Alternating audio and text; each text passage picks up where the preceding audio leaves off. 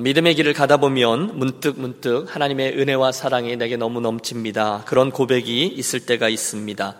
뭐 오랫동안 하나님께 구했던 일들이 하나님의 응답이라는 확신과 함께 해결되었을 때라든지 또 이것저것 혼돈 가운데 있던 일들이 하나님의 간섭과 함께 마무리가 잘 되었을 때 그래서 참 감사하다 이런 마음이 어, 내 마음속에 들 때 우리는 모두 기뻐하고 즐거워합니다. 그럴 때 우리 이렇게 기도하잖아요. 하나님 참 감사합니다. 또 큰 은혜 주셨네요. 이제 제가 뭐 할까요? 하나님 제가 뭐 해드릴까요? 예, 사무엘 하 7장쯤 이르렀을 때 우리 다윗의 인생이 그러하였습니다. 아, 우리가 지금까지 살폈듯이 그는 오랜 기간의 그 광야의 여정을 잘 인내하며 통과했고요. 아, 사울이 죽은 후에 남유다의 왕으로 그리고 7년 뒤에는 북이스라엘까지 포함한 이스라엘 전체의 왕 위에 오르게 됩니다. 지난 시간이었죠. 예루살렘을 점령하여 어, 왕국의 통일 왕국의 수도로 삼았고요. 우여곡절은 있었지만 하나님의 괴까지 그 성으로 들여서 이스라엘의 영적인 중심지를 삼았습니다. 그러니 여러분 이것저것이 잘 되어가는 상황 속에 다윗이 정말 신이 났을 겁니다. 바로 그 때에 오늘의 본문 1절은 이렇게 시작하고 있어요. 여호와께서 주의 모든 원수를 무찌르사 왕으로 궁에 평안히 살게 하신 때에 바로 그 때에 여러분 다윗 인생의 절정기에 이른 것입니다. 오늘 5장 11절에는 그 절정기의 한 단면을 우리에게 잘 보여주고 있어요. 어떤 일이 있었습니까? 두로왕 히람이 다윗에게 사절들과 백향목과 목수와 석수를 보내매 그들이 다윗을 위하여 집을 지으니 다윗이 여호와께서 자기를 세우서 이스라엘 왕으로 삼으신 것과 그의 백성 이스라엘을 위하여 그 나라를 높이신 것을 알았더라. 지금 상황이 어떻게 된 건가 하면 당대 세계적으로 유명했던 가장 좋은 건축 자재들이 두로에서 어, 쑥쑥 들어오고 있고요. 그들과 함께 인류 건축 기술자들이 들어와서 다윗을 위해 성을 건축해 준 것입니다. 모든 게 다 잘 되고 있어요. 어떤 이들은 이럴 때 영적인 긴장감을 놓치고 좀 우쭐할 때가 있지만 다윗은 참 훌륭합니다. 오히려 신앙적으로 한 걸음 더 깊은 자리로 나아가기 위해서 발버둥을 쳐요. 그래서 생각해낸 게 성전 건축이었습니다. 참 감사하다. 가만히 있어봐. 내가 이렇게 하나님께 받기만 해서 되겠어? 이제는 나는 하나님께 뭔가를 좀 해 드려야지. 그래. 하나님의 집을 지어 드리자. 나는 이렇게 멋진 백향목 궁에 거하는데 하나님이 구하시는 거하시는 것은 성막, 천막이라니 이건 말이 안 되지. 저가 그렇게 마음을 정한 거예요. 에이, 쇳불도 단숨에 빼라고. 그는 즉시로 자기의 멘토 나단 선자에게 그 뜻을 전합니다. 나단 선지자님, 제가 하나님을 위해서 성전을 지어드리고 싶은데 어떻게 생각하세요? 여러분 선제가 무척 기뻐합니다. 오늘 3절을 보시면 여호와께서 왕과 함께 하시니 마음에 있는 모든 것을 행하소서. 무슨 뜻이에요? 아니 생각하고 말고가 어디 있습니까? 왕이요 하나님 너무너무 기뻐할 것이니 속히 진행하십시오. 여러분 저는 목사이기 때문에 지금 이 나단 선자의 마음을 충분히 이해합니다. 아주 가끔 원래는 늘 하나님께 뭐 해달라고 구하고 구하고 뭐 달라고 그렇게 하던 교회 가족이 심각하게 저에게 와서 목사님 저희가 하나님께 뭐 좀 해드리고 싶습니다라고 하면 저를 포함한 대부분의 목사님들은 막 감동하게 될 겁니다. 사실이 그렇죠. 여러분, 여러분이 누군가가 저희 가서 목사님 이야기 좀 하시죠. 그러면 가슴이 일단 늘어앉죠. 쿵 하고 내려앉고. 그러면서 어, 여러분과 대화를 할 때 예상합니다. 아, 목사님 문제가 생겼어요. 저를 위해 기도해 주세요. 여러분 그러시잖아요. 그런데 누군가가 와서 목사님 주님을 위해서 뭔가를 좀 해드리고 싶습니다. 뭘 하면 좋겠습니까? 그러면 저는 깜짝 놀랄 겁니다. 여러분 좀 해보세요. 예. 지금이 딱 그 상황 아닙니까? 다윗이 하나님 주신 은혜들이 너무너무 감사한 겁니다. 그분을 위해서 그래서 내가 성전을 건축해 드리겠다는 겁니다. 그때 나온 선자의 대답이죠. 얼른 하세요. 하나님이 너무너무 기뻐하실 거예요. 여러분, 문제가 하나 있었습니다. 그것은 지금 이야기 중에 뭔가가 하나 빠져 있는데 두 사람 모두 하나님께 나아가 먼저 묻지를 않았다는 겁니다. 하나님, 다윗 왕이 성전을 짓겠다는데 어떻게 생각하세요? 하나님의 뜻은 어디에 있습니까? 선지자조차 그걸 묻지 않았습니다. 왜냐하면 너무너무 당연한 거잖아요. 하나님이 너무너무 기뻐하실 만한 거잖아요. 기도하는 건 거의 불필요한 것 아니겠어요?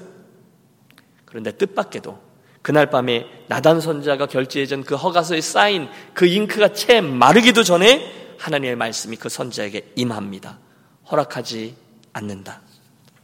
놀랍게도 하나님은 다윗의 마음이 담긴 이 제안을 거절하셨습니다. 아니 여러분 이게 어떻게 된 일일까요? 자, 우리 본문 속으로 한 걸음 더 들어가 보겠습니다. 우선 저는 이 이야기 속에서 다윗이 참 복이 많은 사람이다라는 생각을 해봅니다. 물론 다른 면으로도 다윗이 복이 참 많아요. 하지만 이 점, 즉 좋은 영적인 조언자, 사심 없이 하나님의 말씀을 전해주는 영적인 동지가 있었기 때문에 저가 참 복되다 저는 그렇게 말하고 싶습니다. 훗날 바세바 사건도 마찬가지죠. 다윗이 범죄했어요. 그때 나단은요 거침없이 나아가 왕이었던 저를 혹독히 책망합니다. 바로 당신이 그 악한 사람이요. 조금의 주저함도 없어요. 하나님의 말씀이니까. 여러분 어떻습니까? 오늘 여러분에게는 이렇듯 귀한 영적인 동지, 영적인 동역자가 있으신지요? 여러분 멀리 가지 말고 저를 한번 생각해 보세요. 여러분에게 있어서 저는 어떤 존재입니까? 저는 여러분께서 듣고 싶어 하는 말씀을 전달하는 목사입니까? 아니면 여러분이 꼭 들으셔야 하는 말씀을 전달하는 목사입니까? 저는 진심으로 저와 여러분 사이에 이런 깊은 신뢰가 있는 영적인 동역자의 관계가 형성되었으면 좋겠습니다. 서로를 진심으로 사랑하기 때문에 또 그 전에 아주 깊은 인격적인 교제 또 관계, 신뢰가 맺혀져 있기 때문에 집사님, 그건 아니죠. 집사님, 장로님, 권사님, 혹시 좀 더 기도해 보십시오. 이건 이렇게 하는 것보다 저렇게 하는 게 맞습니다. 이건 아니에요. 하나님이 기뻐하지 않으세요. 가감 없이, 물론 지혜롭게 하나님의 마음을 전하고 받는 목사와 성도의 관계가 되시기를 진심으로 소원합니다. 심지어 어떤 센 소리까지라도 저도 여러분을 사랑하고 여러분도 그 속에서 아 목사님이 나를 케어하시는구나 그 진심을 알기 때문에 잘 전하고 잘 듣고 잘 의논하는 그런 동력자. 그게 맞죠. 그게 동지 아니겠어요? 저하고 여러분도 그렇지만 또 여러분도 여러분 옆에 있는 분 서로가 서로에게 그런 영적인 동지를 가지고 선한 노력을 경주하는 분들이 되시기를 또한 부탁합니다. 의도를 가지고 노력하셔야 되는 거예요. 사람을 얻으시려면 여러분 우리가 함께 밥을 먹어야 되잖아요. 시간도 드려야 되잖아요. 삶도 공유해야 되고 간증도 나누고 해야 되고 같이 기도해야 되고 특별히 소그룹이 그렇습니다. 여러분, 여러분, 우리 사랑팀이라 부르잖아요. 우리 사랑팀이 모이시면 주로 어떤 이야기들을 하십니까? 사랑팀 예배가 끝났어요. 그럼 무슨 이야기들을 하세요? 그럼 말씀 좀 해보세요. 그때 여러분 그 주간에 설교 때 하나님 나에게 주신 은혜 받은 이야기, Bible time 할 때 주신 도전 이야기, 기도 응답 받은 거, 기도 부탁 그런 이야기들을 주로 나누십니까? 아니면 취미 이야기, 건강 이야기, 남들 이야기, 애들 자랑, 세상 돌아가는 이야기를 주로 하십니까? 저에게는 아주 곤혹스러운 기억이 하나 있습니다. 오래전에 섬겼던 교회에 아주 특이한 분이 한 분 계셨습니다. 거기는 이제 소그룹 모임을 구역 예배라 불렀는데요. 일단 구역 예배를 잘 마치고 주기도문으로 예배가 딱 마치면 그래서 대개 나라와 권세와 영광이 아버지께 영원히 있사옵나이다. 아멘 하면 바로 이어서 이분이 아 그런데 한국이 이제 큰일 났는데 이러고 이제 이야기를 시작하는 거예요. 이분은 마치 그 시간을 위해서 다른 시간들을 다 사시는 분 같아요. 완전 정치, 경제, 사회, 문화, 종교 모든 면을 다 섭렵하시고 그걸 다 갖고 와서 풀어놓는 거예요. 그러면 겨우겨우 잡아놓은 구역 예배의 분위기가 한순간에 확 흐트러져 버리는 거죠. 이게 수습이 잘 안 되는 거예요. 아, 주님은, 주님, 저분은 왜 바쁘지도 않고 저렇게 꼬박꼬박 구역 예배 오시는지 모르겠어요. 정말로 도움이 안 되는 분이 계셨습니다. 혹시 여러분의 사랑팀에는 그런 분 아니 계십니까? 이분들의 특징이 있잖아요. 웬만해서는 그 이야기의 주도권을 놓치지 않으세요. 전투력이 강하세요. 아무리 화제를 돌리려고 해도 자기 하고 싶은 이야기를 모든 사람들로 하여금 끌어가는 탁월한 은사가 있는 분들이죠.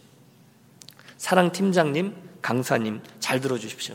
절대로 그런 분들에게 사랑팀의 주도권을 넘겨주지 마시기를 바랍니다. 어? 여러분 소그룹에 혹시 그런 분들이 계시다면 당신 얘기야. 그러지 마시고 기도하시고 다른 이야기들보다 여러분 이 분위기를 주도하는 거죠. 하나님께 은혜 받은 이야기, 격려하고 건면하고 기도 제목 나누는 이야기들을 우선적으로 나누고 그렇게 모임을 이끌어 가 주십시오. 왜? 영적인 동역자로 세워져야 되니까. 그런 사랑팀 모임은 모이고 흩어질 때 집에 갈 때 참 좋다 이러지만 여러분 취미 이야기, 건강 이야기, 아이들 자랑 이야기 하다 돌아가는 모임은 밥 먹고 돌아가는 이야기 정도밖에 못 하는 것이죠. 여러분 축복하고 권합니다. 우리 교회 이 강단과 회종들 사이에 또 우리들의 사랑팀의 모임들 가운데 우리 모두 이 나단과 다이처럼 좋은 영적인 동역자, 동지, 격려자로 세워지시기를 간절히 소원합니다. 그날 다윗에게 나단이라는 영적 동지가 있었다는 거예요. 두 번째로 이야기에서 우리가 주목하려고 하는 것은 좀 더 중요해져요. 4절과 5절에 나오는 하나님의 말씀이에요. 한번 봐주십시오. 4절입니다. 그 밤에 여호와의 말씀이 나단에게 임하여 이르시되 가서 내 종 다윗에게 말하기를 여호와께서 이와 같이 말씀하시되 내가 나를 위하여 내가 살 집을 건축하겠느냐 이렇게 얘기하세요. 무슨 뜻인가 하면 다윗 내가 나를 위해서 집을 짓겠다고 허허허 다윗 내 괜찮아 뜻밖에도 하나님 거절하시는 메시지인 거예요. 직접적인 이유는 어, 성경에 나옵니다. 다윗이 전쟁을 많이 했기 때문에 그래서 그 손에 피를 많이 흘렸기 때문에 그때보다는 평안한 시기 그 후손에게 성전 건축을 허락하시겠다 이런 것입니다. 하지만 쭉 이어지는 우리가 함께 읽은 이 본문의 말씀을 쭉 읽을 때 그 속에서 드러나는 당신의 더 깊은 속내가 하나 있죠. 그건 이거예요. 다윗, 괜찮아. 내가 언제 집 필요하다고 하던 지금 급한 것은 내가 나를 위해서 뭘 해주는 것보다는 내가 너를 통해서 하고 있는 일, 즉, 내가 너를 위해서 집을 짓고 있는 이 일이란다. 집을 세우는 자는 나지, 내가 아니야. 나는 내가 어릴 적부터 내 인생이라는 집을 세워왔잖아. 지금도 그렇고. 그런데 네가 나를 위해 집을 지어주겠다고? 뜻은 고맙지만 다윗, 그건 괜찮고 이걸 기억하렴. 나는 사람들로 하여금 내가 날 위해서 뭘 하고 있는지를 보여주길 원치 않고 대신에 내가 널 위해서 뭘 하고 있는지를 보여주기 원한단다. 이게 그 얘기예요. 여러분 오해하지 마십시오. 지금 다윗의 그 마음을 하나님이 무시하신 게 아니에요. 그 마음은 하나님이 이미 받으셨어요. 같은 사건을 기록하고 있는 열왕기상 8장에도 하나님은 이때의 다윗의 그 제안을 기쁘게 받으셨다고 인정하셨어요. 내가 내 이름을 위하여 전을 건축할 마음이 있으니 이 마음이 내게 있는 것이 좋도다. 하나님 분명히 말씀하셨어요. 그래서 오늘의 본문에는 그 마음을 받으신 하나님이 실제로 다윗과 그의 후손들에게 주실 약속의 말씀들이 가득합니다. 오늘 구절을 보시겠어요? 당신은 다윗의 이름을 존귀하게 만들어 줄 거라고 하세요. 11절에는요, 그의 나라가 평안하게 될 거라 약속하세요. 12절에는 그의 자녀를 통해서 성전을 건축하겠다고 하세요. 가장 놀라운 언약은 16절이에요. 그의 나라와 그의 위가 영원하게 될 것이라 약속해 주세요. 엄청난 약속들입니다. 하지만 동시에 하나님은 혹시 그날의 다윗과 오늘의 저와 여러분이 놓칠 수 있는 전혀 다른 차원의 새로운 문제 하나를 지적하고 있는 거예요. 그게 뭘까요? 오늘 우리가 다윗의 이 성전 건축 시도를 막으시는 하나님 이야기를 통해서 꼭 알아야 될 것은 무엇입니까? 결론부터 말씀드리면 그것은 지금 다윗 인생의 주도권이 어디에 있는가에 관한 것입니다. 따라해 주세요. 인생의 주도권이 누구에게 있는가? 예. 나단 선자를 통해서 하나님이 밝히시는 것은요, 지금까지 다윗 인생의 여정 속에 도대체 누가 주인공이었고, 앞으로 누가 주인공이 될 것인가에 관한 것이었어요. 여러분, 우리가 음, 이가 그니 일어나 기름을 부으라. 첫 번째 하카톤 이야기에서부터 말제 이야기에서부터 여기까지 분명히 지켜보아왔습니다. 다윗 인생의 수많은 산과 골짜기의 이야기들 가운데 정작 누가 주인공이셨습니까? 네, 하나님이셨습니다.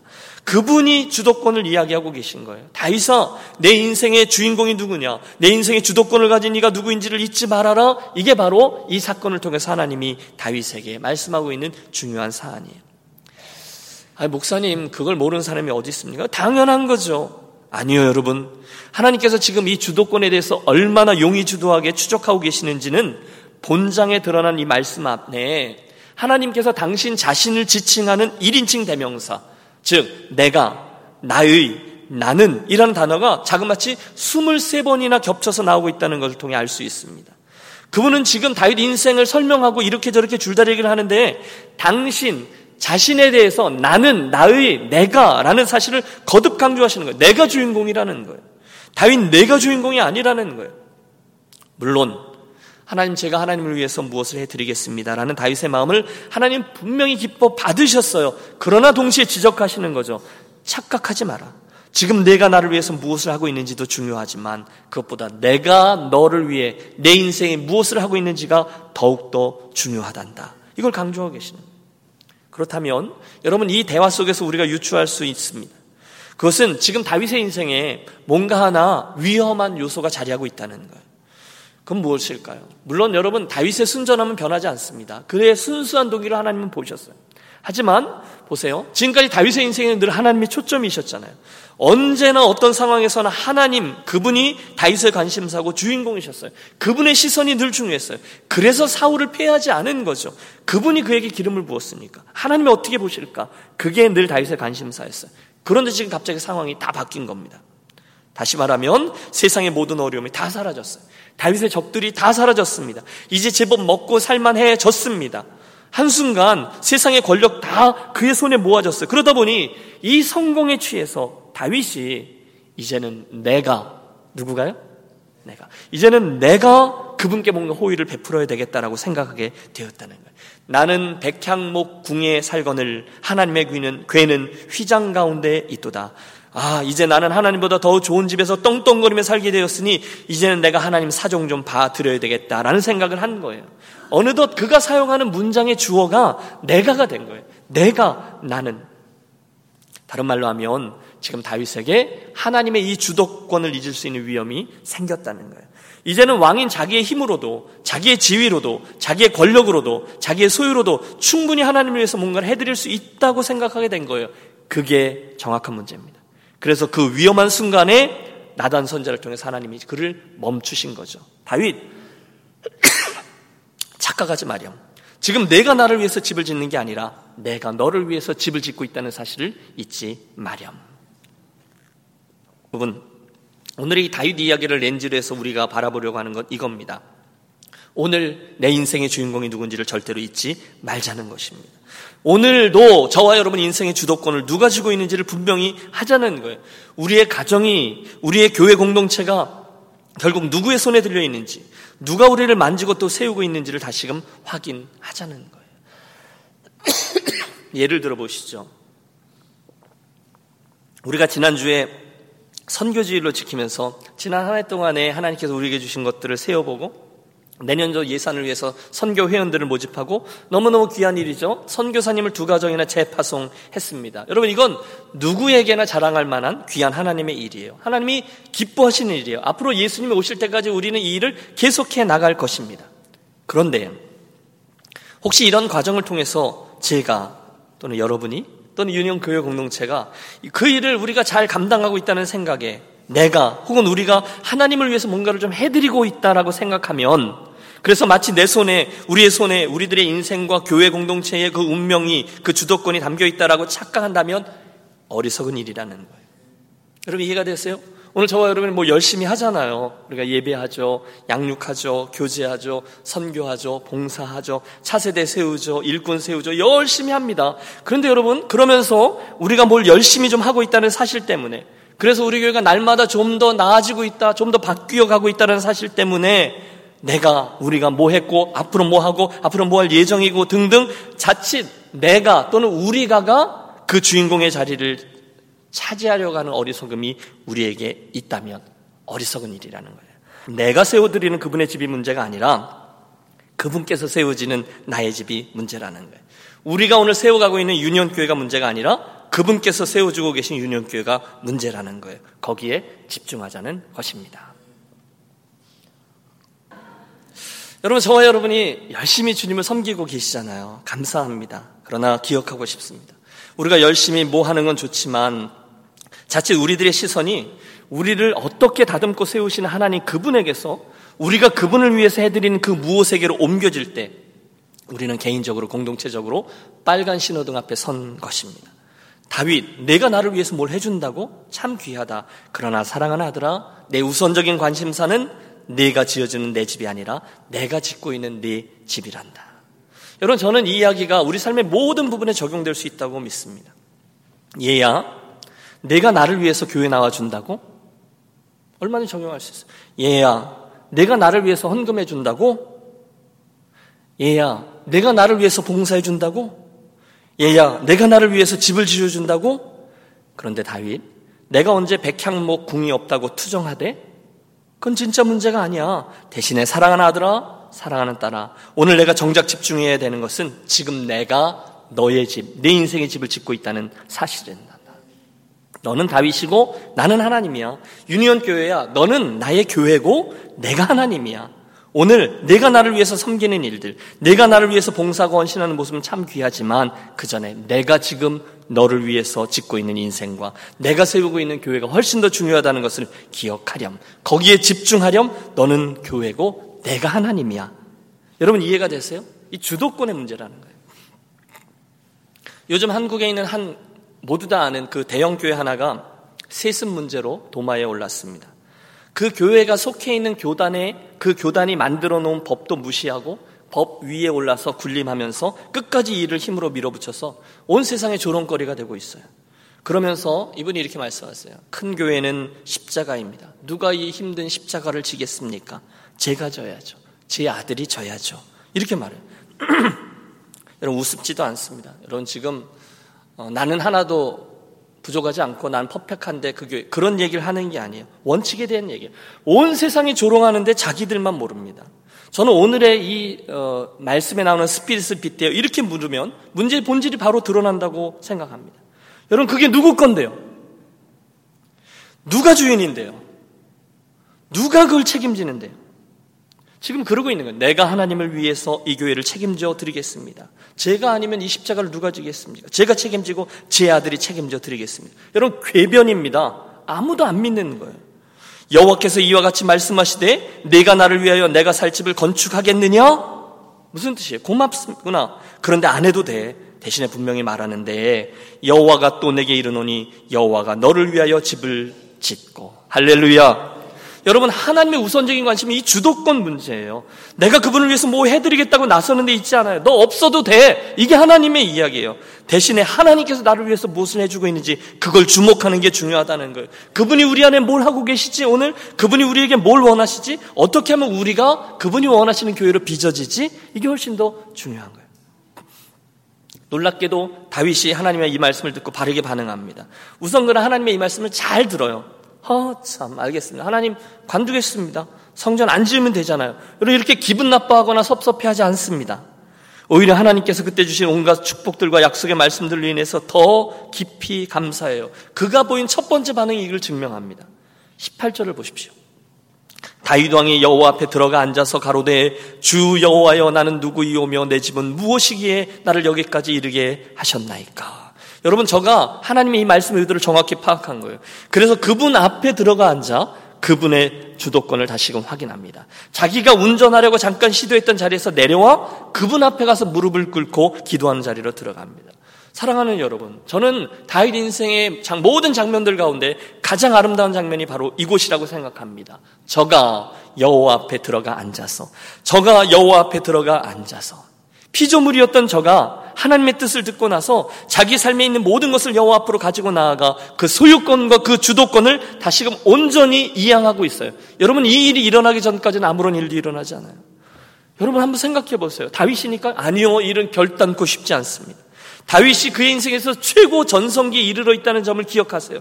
그는 건강했어요. 그는 소유도 많았어요. 권력도 있었어요. 지위도 있었어요. 사람들이 저를 신뢰하며 따랐어요. 얼마든지 그는 이 세상의 흔한 왕이 될 수 있었습니다. 얼마든지 자기의 뜻대로 나라를 좌지우지할 수 있었고요. 자기의 소유를 가지고 사람들을 조종할 수 있었습니다.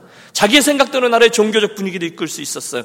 그런데 그 기로에서 그는 여호와 하나님 앞에 나아가 무릎을 꿇고 주 여호와여 나는 누구오며 내 집은 무엇이기에 나를 여기에 이르게 하셨나이까 그분의 주도권을 겸손하게 인정하는 종 너무도 아름다운 눈이 시리도록 아름다운 모습을 연출하고 있습니다. 축복합니다. 오늘 저와 여러분이 나와서 예배하는 이 자리가 그날 다윗이 무릎을 꿇었던 그런 복된 자리가 되시기를 바랍니다. 여러분 이 본장을 우리가 다 읽지는 못했지만요. 이 이야기를 마무리한 지 저 27절부터 마지막 절까지 이어지는 그의 고백은요. 하나님을 하나님을 인정하고 자기 자신을 그분의 종의 자리에 놓는 이의 태도가 무엇인지를 극명히 보여주고 있어요. 저는 초대합니다. 저와 여러분 함께 그날의 다윗이 되어서 하나님 앞에서 바른 질서를 받, 잡으며 이 고백을 함께 합니다. 27절부터 함께 읽습니다.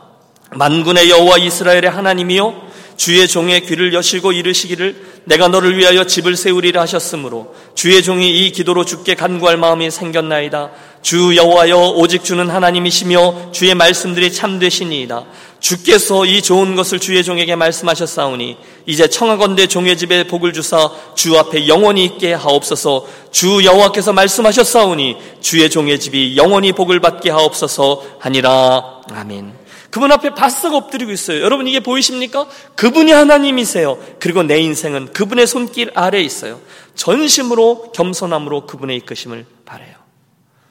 사랑 여러분, 오늘도 세상에는요, 그 인생의 주도권이 자기에게 있다고 그게 당연하다는 듯이 착각하여 교만한 말을 입에 담으면서 오만방자행하는 사람들이 가득합니다.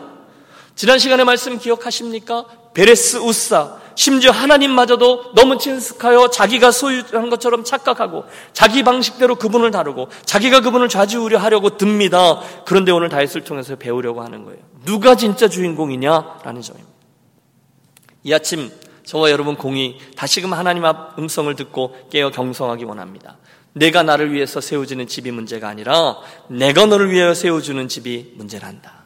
사랑하는 아들아, 사랑하는 딸아, 내 인생의 이 부분, 저 부분들에 대해서 누가 주인인지를 분명히 하렴. 누구에게 그 주도권이 있는지를 생각해 보렴. 내 인생의 문제, 내 소유의 문제, 내 건강의 문제, 내 교회의 문제, 내 관계의 문제, 내 자녀의 문제, 내 미래의 문제, 이 모든 것에 대하여 나의 주도권을 인정하렴. 내가 지어주고 있는 집을 기억하렴. 여러분, 아버지의 금성 앞에 여러분 어떻게 반응하시겠습니까? 혹시 끝까지 그 주도권을 놓기가 싫어서 그 짐을 내가 지고서 어떻게 쓰니 내가 보려고 버티시겠어요? 아니면 오늘 다이처럼 잠잠히 그분 앞으로 나아가 그분 앞에 다시금 꿇어 엎드리시겠어요? 여러분 세월이 얼마나 빠른지요. 신년 특별 새벽 기도회로 출발했던 올해가 벌써 11월에 이르렀습니다. 벌써 내년도 카렌다 제작 다 마쳤고요.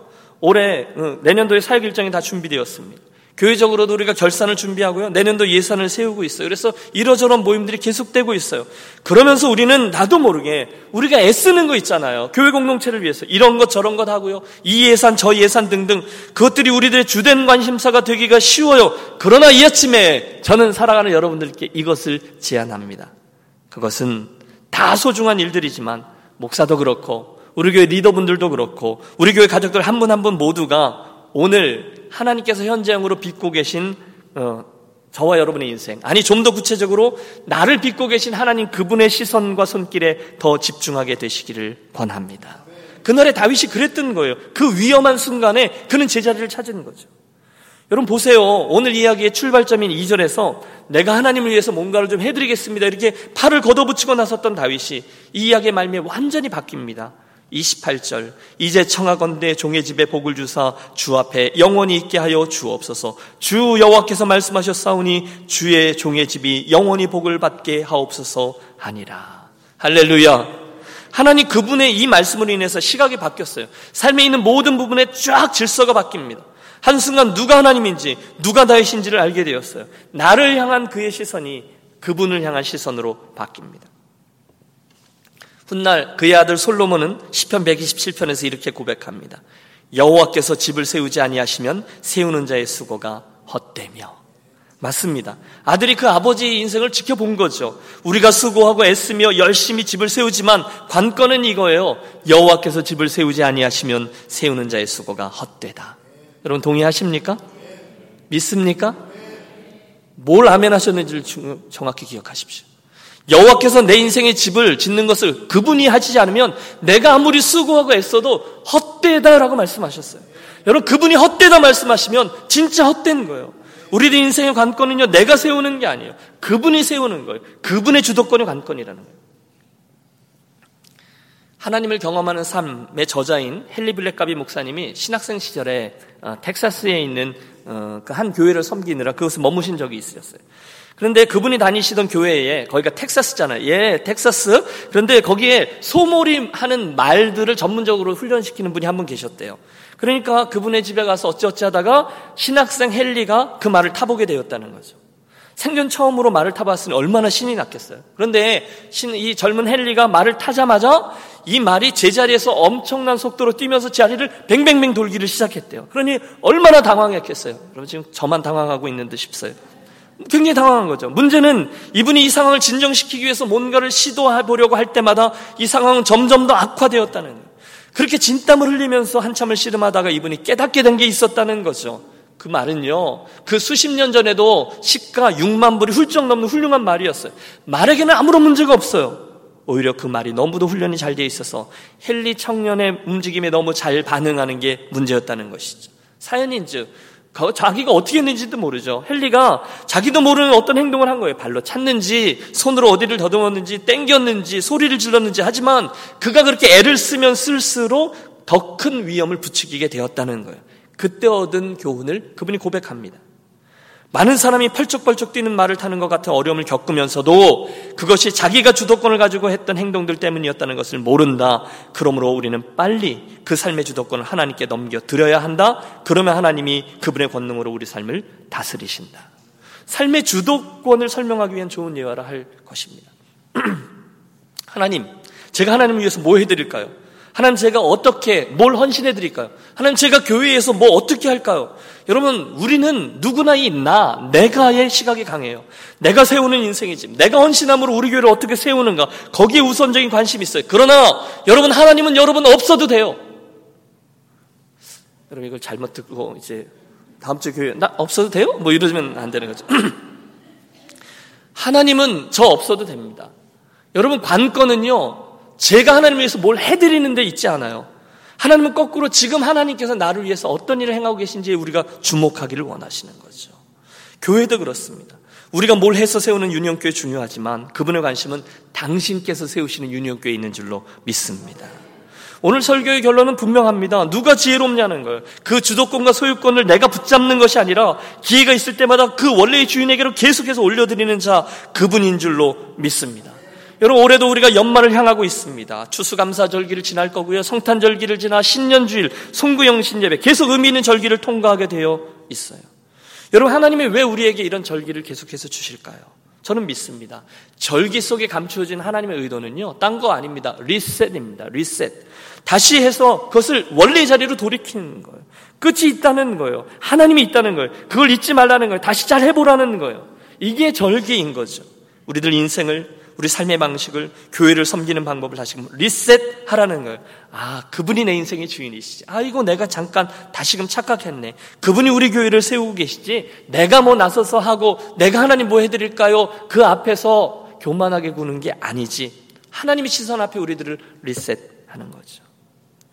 오늘도 우리는 다윗의 저 제사장적인 삶을 통해서 하나님의 마음과 기대 한 가지를 대했습니다. 여러분, 오늘 저와 여러분 인생의 주어는 무엇입니까? 하나님, 제가 그게 주어입니까? 아니면 하나님, 그분이 주어입니까? 다시금 연말을 향하고 있는데, 하나님 제가 집 지어 드릴까요?를 묻는 인생을 사시겠어요? 아니면 하나님 오늘 제 인생에 무엇을 세우고 계십니까?를 묻는 인생을 사시겠어요? 오늘 여러분은 무엇을 선택하시겠습니까? 이 아침에 저는 여러분들과 함께 잠깐 기도하는 것으로 이 본 설교를 맺으려 합니다. 혹시 오늘의 말씀을 들으시면서 여러분 열심히 하려고 하는 게 뭐가 문제겠어요? 그러나 그렇게 하다가 내 인생의 무게중심이 나에게로 옮겨져서 내가 하는 나의, 나를 등등을 주로 사용하며 살아가고 계시다면 여러분, 우리 함께 회개하겠습니다. 말씀을 듣다가 깨달은 게 있으시다면 고백하시고 결단하십시오. 하나님 제가 그런 인생 말고 이런 인생 살겠습니다. 하나님께서 짓고 계신 인생과 교회에 더 집중하겠습니다. 제가 제 자신을 깨닫지 못하고 제가 주인 노릇하면서 엉뚱하게 하나님께 뭐 해드릴까요? 팔 걷어 붙이고 나서는 인생 살지 않게 하여 주옵소서. 오직 하나님만 주인 삼고 하나님의 손길과 하나님의 관심사에 내 인생을 잇대고 그 인생의 집과 교회를 잘 세우는 그런 인생 살게 해 주옵소서. 우리 함께 합심하여 하나님께 한번 기도하며 나아가겠습니다.